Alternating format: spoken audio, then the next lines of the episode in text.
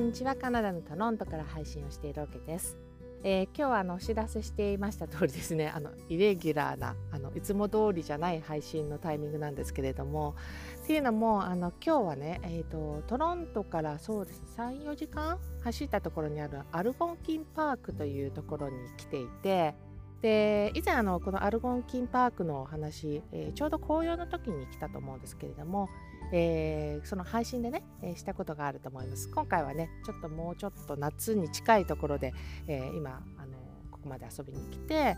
今ねそれもあのカヌーの上から えー、配信をしていましてあのカヌーに乗って、えー、途中でこうパーキングして、えー、そこに止めて今これ配信収録してるんですね。でこうあのまあ、いろんな多分レイクがたくさんある中で、えー、今このあのレンタルした場所があのカヌーレイクというまさにまあカヌーのためにあるようなあの湖なんだけれどもそこでまあレンタルをしているのでそこで借りて今乗って、えー、途中まで来ましたって感じなんですね。私ねカヌー実はカナダに来てというかあの今まで人生の中で初めて乗るんですけど。そう。でしかも今日ねあのブルースカイで、えー、まあ風少しあるかな途中あの少し風ありましたけどそんなにあの全然荒れているような天気じゃなくカヌー日和かなというふうに思います。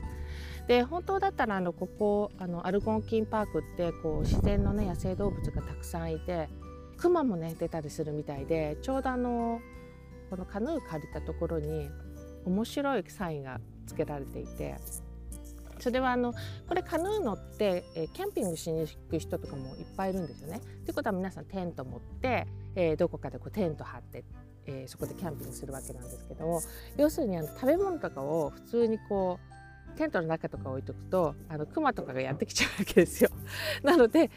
クマがこう立っても届かない場所に置いてくださいっていうその看板がねつけられていたりしてあ本当に野生動物いるんだなっていうのをちょっと感じたりもしましたしで今どんなところにパーキングしてるかっていうと今ね周りに誰もいないね。周りに誰もいないですね、えー、緑がこうい本当になんかあの木がうっそうと茂っているような、えー、ところにレイクがあって、えー、その脇っちょに止めて今まあ収録してる感じなんだけど静かにしたらちょっとこう水の音とか聞こえますかね。ちょっと何秒間か静かにしてみましょうか。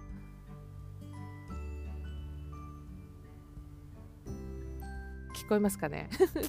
ちょっと水が動いてるようなこう木が揺れてる音とかだと思うんですけど。まあ静かです。トロントもそんなにあのうるさいと思わ私は思わないんだけど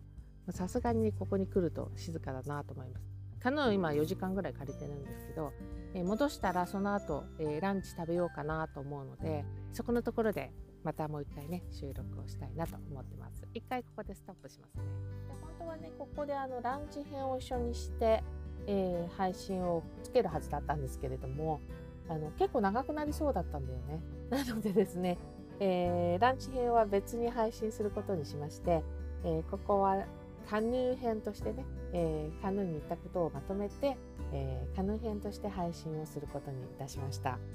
で私あの今これねもうあの家に帰ってきて、えー、収録をしてるんですけれどもで今回あの私はカヌー初めてやったんですよね人生初のカヌーだったんだけどやっぱりなんかね普段使わない筋肉を使うからかむちゃむちゃ筋肉痛になりましたね やってる時はなんか一生懸命だから気がつかないんですけれどもあの次の日とかあ次の日次の日ぐらいまで痛かったかなあの結構いろんなところが痛くなりましたね すごいあの考え方を変えるとやってる時は全然苦ではないから自然も楽しめるしエクササイズもできるっていうすごいなんかいいバランスのいい運動みたいなものかなと思ってそういう考え方もできるかななんていうふうにね今回カヌーを実際体験してみて思いましたね。であとすごく思ったのがやっぱりあんなに水面と近いところで景色を眺めるってなかなかないじゃないですか。まあ、一つあるとしてばなんかこうボートを漕ぎに行ったみたいなそういう時かもしれないけどやっぱボートが置いてあるところってね観光地だったり結構人が集まるところだと思うんですけどカヌーって静かなかなり静かなところでやることが多いと思うのでそう収録した時も周り誰一人いなかったのねその時は。そうだからなんかこうあれだけ静かなところで本当になんかこう水面近くからこう周りの景色をぐるりと見渡すっていうその感覚がですねすごい独特だなっていうふうに思いました。まあ、そのえ今回収録した場所の様子とかもですね今回ツイッターにあの動画をいつもの感じで上げたんですね。ちょうどそのカヌーから収録していた周りの景色とかも一緒に入れているので、えー、そこでご覧いただけると思うんですけど今回はねあのナレーションとかも入れてみたんでちょっとだけいつもと違う感じで作りました。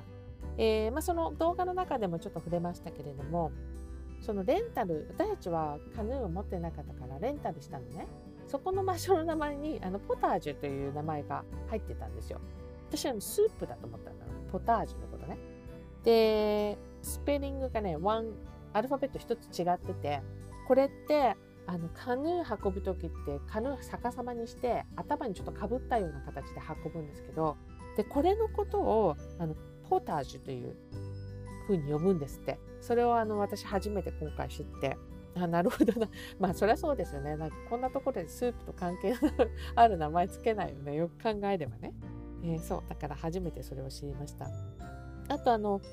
このアルゴンキンパークって、まあ、今回レンタルして乗ったのが、えー、まさにカヌーレイクというところだったんですけれどもこれ以外にも本当いろんなレイクがいっぱいあるんですよ本当大小様々なのでなんか次回行った時はねあの別のこのレイクであカヌー乗ってみたいなっていうのを実際今回乗ってみたからこそそのことをすごい強く思うようになったかなというふうに思います。で次の配信なんですけれども、えー、先ほどちょっと触れましたけれどもランチ編の部分、えー、これをまとめて次の時にアップしたいなというふうに考えております。253回目の配信はカヌーの上からの収録も含めましてアルゴンキンパークカヌー編と題してお届けいたしました。最後まで聞いていただきどうもありがとうございます。また次回の配信でお会いしましょう。カナダ・トロントから OK でした。